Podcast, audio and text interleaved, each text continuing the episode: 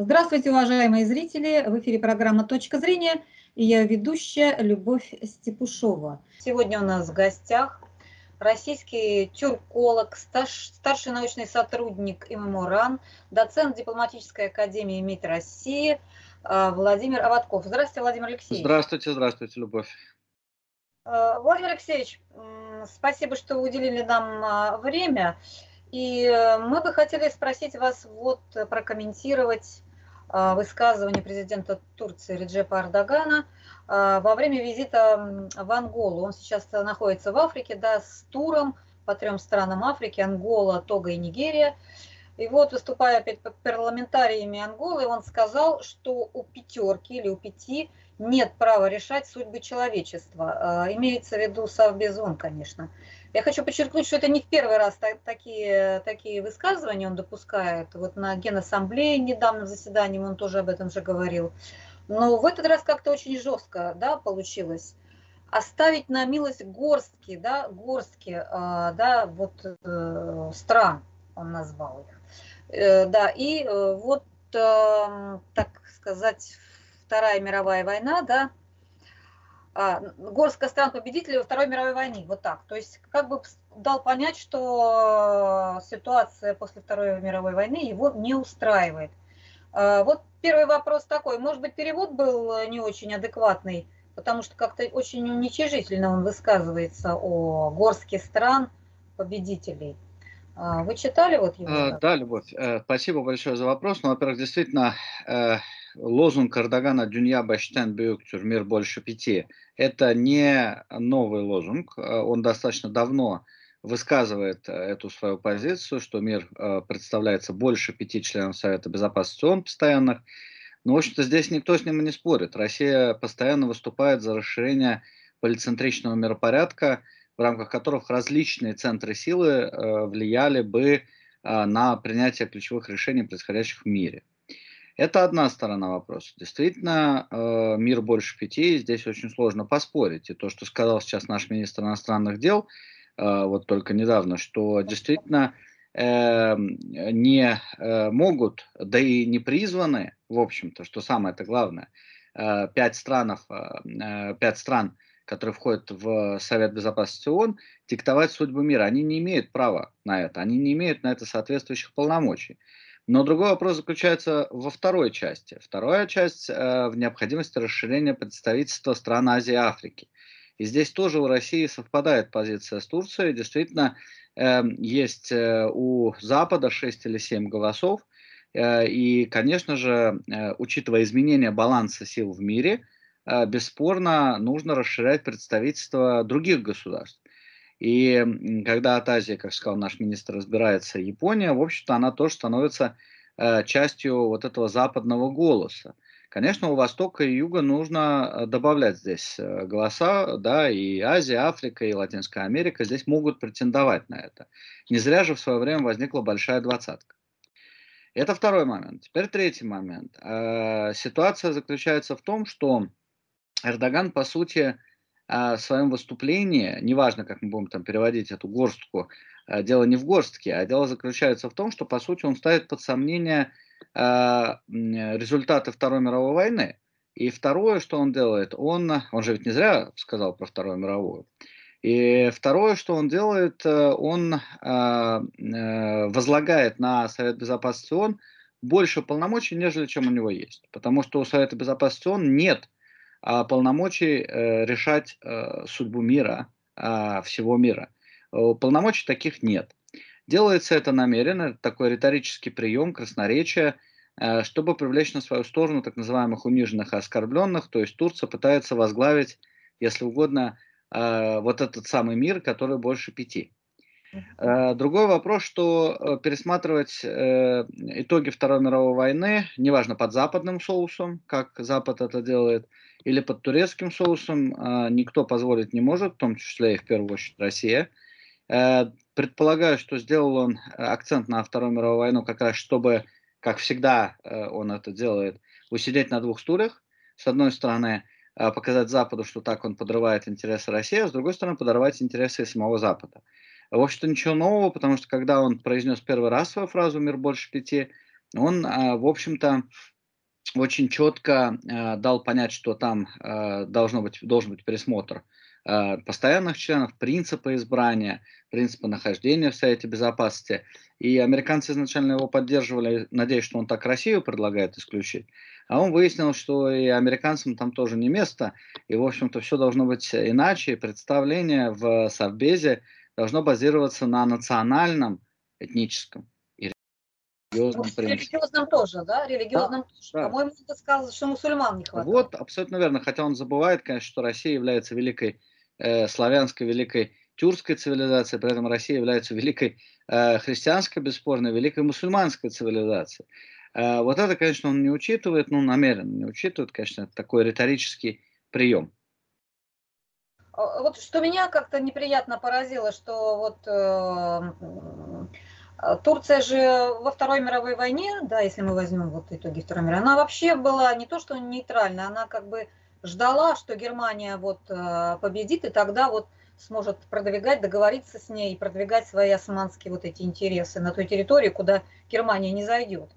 А, она там поставляла сырье Германии, то есть э, никакого такого вступления в войну Турции на стороне вот коалиции так и не случилось. По-моему, в конце только там она объявила войну Германии, когда уже ничего не решалось. А, и вот с такими позициями, да, и вспомним геноцид армян, то есть Турция не, не выглядит таким уж голубым мира, чтобы вот возглавлять какую-то там а, мировую общественность в противовес вот этим пяти. А, вот это как-то понимает ли это Эрдоган, что его как-то не очень воспринимает как голубы мира, там сказать, как организатора какого-то а, а, нового международного порядка. А кто голуби мира? Насколько голубем мира мы можем считать Соединенные Штаты, да? И насколько, учитывая их а, падающую роль, они могут здесь диктовать какие-то судьбы мира? Эрдоган бесспорно не голубь мира. А, это словосочетание совершенно неприемлемо к нему. Он голос туркоцентричный, голос Турции как центра меняющегося миропорядка. И, в общем-то, здесь мы хотели вот эту вот э, трансформацию миропорядка к полицентричности. Никто же нам не гарантировал, что эта полицентричность будет лояльна России. А вот, э, к сожалению, мы сталкиваемся с такого рода агрессивностью поведения, э, которая во многом связана с тем, что у Турции недостаточно ресурсов, чтобы быть мировой державой, но она хочет быть мировой державой. Вы очень точно сказали по поводу Второй мировой войны. Дело заключается в том, что в советской историографии – участие Турции во Второй мировой войне подчеркивалось именно как э, э, недружественный нейтралитет. Да? Почему? Почему недружественный? Ну, потому что турецкие войска были стянуты к советской границе, отвлекали наши войска от фронта. Потому что это было вплоть до Сталинградской битвы. И только когда произошла Сталинградская битва, войска были отведены к местам постоянной дислокации. Второе. Турция поставляла ресурсы нацистской Германии. Третье. Э, это то, что на территории Турции готовились э, группы которые должны были подорвать Советский Союз изнутри через национальный вопрос. А, и, в общем-то, э, здесь, э, конечно, говорить о дружестве с Турцией во время Второй мировой войны не приходится. За несколько дней до окончания войны она вступила в войну на стороне победителей, потому что все уже было понятно. Именно поэтому Турция стоит у, у истоков создания Организации Объединенных Наций. При этом, конечно, мир меняется, и изменения мира нужно учитывать. Э, и очевидно, что не зря некоторое время назад была создана большая двадцатка. Ситуация меняется, мы не можем э, жить реалиями, э, которые существовали в рамках холодной войны. Ситуация меняется. Мы это осознаем. Запад это не осознает изменения этих реальностей. Поэтому Россия как раз готова, что было сказано устами нашего министра иностранных дел, признавать и, наоборот, жаждет увеличения представительства не западных стран в качестве непостоянных членов или уже постоянных, это второй вопрос. Э, и в этой связи очень важна инициатива, которую предложил наш президент некоторое время назад, все-таки встретиться э, членам Совбеза э, и поговорить о судьбах и Организации Объединенных Наций, и судьбах вообще миропорядка как такового. Вот здесь, наверное, если это все-таки произойдет, хотя Запад не готов отдавать вот эту свою пальму, как он считает пальму первенства, но это то, что назрело, Э, эта встреча назрела, она требуется для того, чтобы обсудить действительно, как сказал Эрдоган, судьбы мира. А у Совета Безопасности ООН таких полномочий обсуждать судьбу мира, по сути, нет. А, вот вы видите Турцию в Совбезе ООН, ну или в подобной какой-то такой организации? Вы видите, вот полезно было бы, так сказать, то, полезно была бы Турция с точки в зрения... видом, виде? С точки зрения дипломатии, любая, любое участие, обсуждение полезно. Вот как сказал, опять же, наш президент, есть две специфики. Первое, конечно, с Турцией у нас не всегда совпадают интересы, да? мягко скажем, не всегда. А второе, вторая сторона вопроса с Турцией, можно вести переговоры, потому что она готова достигать каких-то соглашений. А значит ли это, что она будет исполнять свои обязательства? Тоже не значит на самом деле. Может исполнять, может нет. Но с ней можно вести диалог. С Западом сегодня не удается вести диалог. Запад считает, что он может э, требовать от мира исполнения каких-то своих собственных э, впечатлений, я бы сказал, о том, как должна развиваться страна, как должен развиваться Совбез и так далее. Ситуация изменилась. А, у нас есть Китай, у нас есть Индия, у нас есть Бразилия, есть Турция. А мы не можем не учитывать это изменение, которое происходит в мире. У нас есть ЮАР. А, и, конечно, именно символичным является то, что Эрдоган очередной раз подчеркивает это в рамках визита в Африку. Значит ли это, что это добавит стабильности, если мы будем обсуждать какие-либо изменения? Не факт но это добавит э, возможностей э, для диалога, да, э, равного диалога, уважения прав государств на международной арене. Да? Поэтому очевидно, что определенным образом реформа назрела, нуждаются обсуждения, но вопрос представительства более сложный, потому что обычно системы международных отношений сменялись в рамках войн. Слава богу, сегодняшняя ситуация пока, э, несмотря на всю конфронтацию, которая есть, не подразумевает очередной мировой войны. Хотя, конечно, война ментальная, война информационная и прочие ведутся. Но система пока что меняется эволюционным путем. Вот эту эволюционность нельзя упустить. Потому что если она будет меняться эволюционным путем, это будет через глобальные войны, что никому не нужно учитывая развитие вооружений и ту ситуацию, в которой мы сейчас находимся. А, некоторые говорят, что вот Эрдоган такой смелый и вообще так себя позиционирует, так в такую игру играет с э, сильными мира всего, для того, чтобы вот в самой Турции стать незаменимым президентом. Вот 23 год приближается экономическая, так сказать, ситуация в Турции аховая, там лира падает, ну и вообще что-то все очень, как говорят, плохо. А вот э, играя вот на таких, да, турецких настроениях, там, мы вперед, несмотря ни на что, вот он снова выиграет очередной мандат.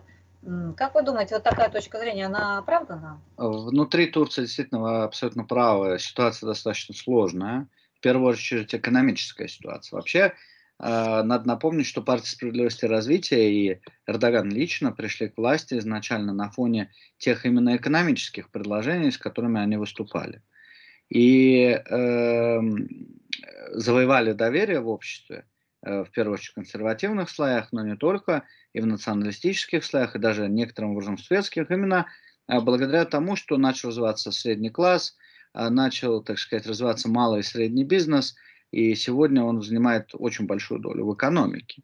Но э, ровно точно так же, э, придя вот на этом фоне, сегодня они находятся в ситуации, в которой, э, скажем так, население недовольно а, тем экономическим прогрессом, который есть. И, конечно, на этом фоне нужно отвлекать э, внимание на различные эмоциональные высказывания, потому что в Турции тип лидерства харизматический однозначно, и лидеры всех партий априори должны быть харизматиками, это восточный подход.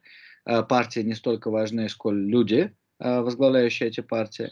И, конечно, общество смотрит именно на а, людей, возглавляющих партии, и насколько они отвечают их интересам. Однозначно в турецком сознании общественно-политическом есть э, ощущение имперскости, ощущение того, что, несмотря на потерю территории в 1923 году, а, Турция сохраняет эту свою имперскую позицию, хотя формально это, конечно, нигде не говорится.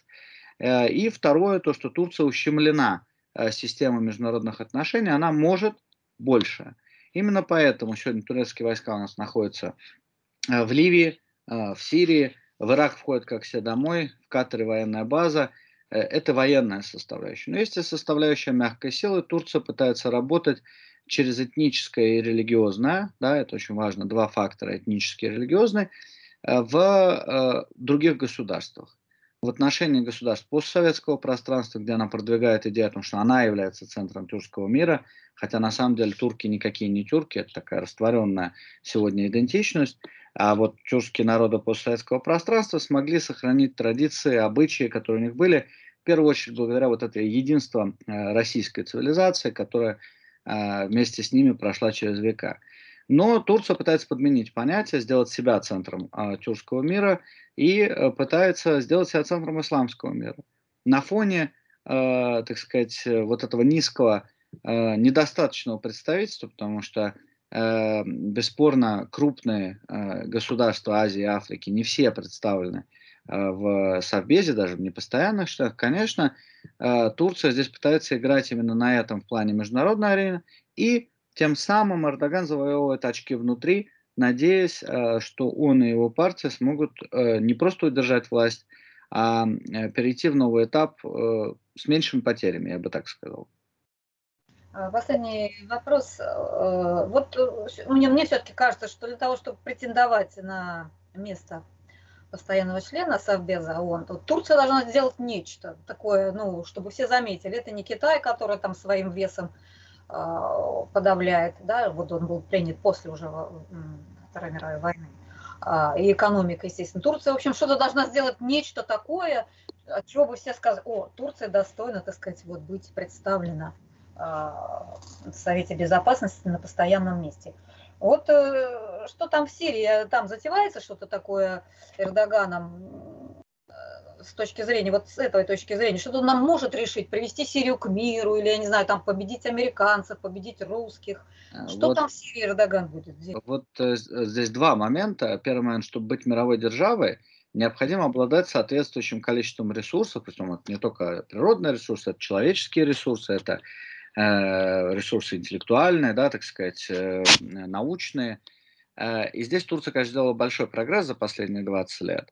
А, это не только выражается в Байрактарах, э, да, известных, но и во многих других э, вопросах. Но помимо э, и некоторые ресурсы, которые у нее не хватает, этих ресурсов, она их получает за счет того, что становится хабом, так сказать, центром притяжения, она себя называет хаб, который объединяет север, юг, запад, восток. По сути, она, эксплуатируя ресурсы других, повышает свою роль в транзите ресурсов, в создании возможностей для развития себя. Э, и второй момент, э, чем должна обладать держава, это обладать имиджем мировой державы и желанием быть. Вот желания у Турции много. Правда, ответственности не всегда хватает за судьбы мира. А с имиджем, конечно, вот э, тут абсолютно с вами соглашусь, пока есть некоторые проблемы. Конечно, вот вся эта ситуация вокруг Сирии давала бы Турции возможность проявить себя не только как государство, которое заходит, так сказать, на чужую территорию занимает ее, вешает турецкий флаг, э, вводит турецкое обучение э, и говорит, что это она так борется с терроризмом, ситуация в Сирии позволяет Турции выйти победителем с точки зрения установления мира, вот той самой ответственности. И здесь Россия не зря инициировала совместно с Ираном и Турцией создание вот этого треугольника Россия, Турция, Иран. Для Турции это очень большая возможность, за которую можно было бы ухватиться для того, чтобы внести не только деструктив, но и внести э, элемент стабильности в систему международных отношений. Но э, пока что, э, к сожалению, э, с точки зрения системы международных отношений, к сожалению, у турецких э, властей доминирует эмоционально э, над рациональным. И э, в рамках этого эмоционального они пока не могут перестроить осознание, что это их не проигрыш будет, а выигрыш. А вот если удастся это перевести в эту плоскость, да, победоносно завершить этот процесс, то, конечно, это было бы большим вкладом в дело э, мира и стабильности. Владимир Алексеевич, большое спасибо вам за комментарии. А зрителям я напоминаю, что у нас в гостях был а, российский тюрколог, а, старший научный сотрудник ИММО РАН, доцент дипломатической академии МИД России, директор Центра востоковедных исследований Владимир Аватков. Большое спасибо за внимание. До свидания. До следующих встреч.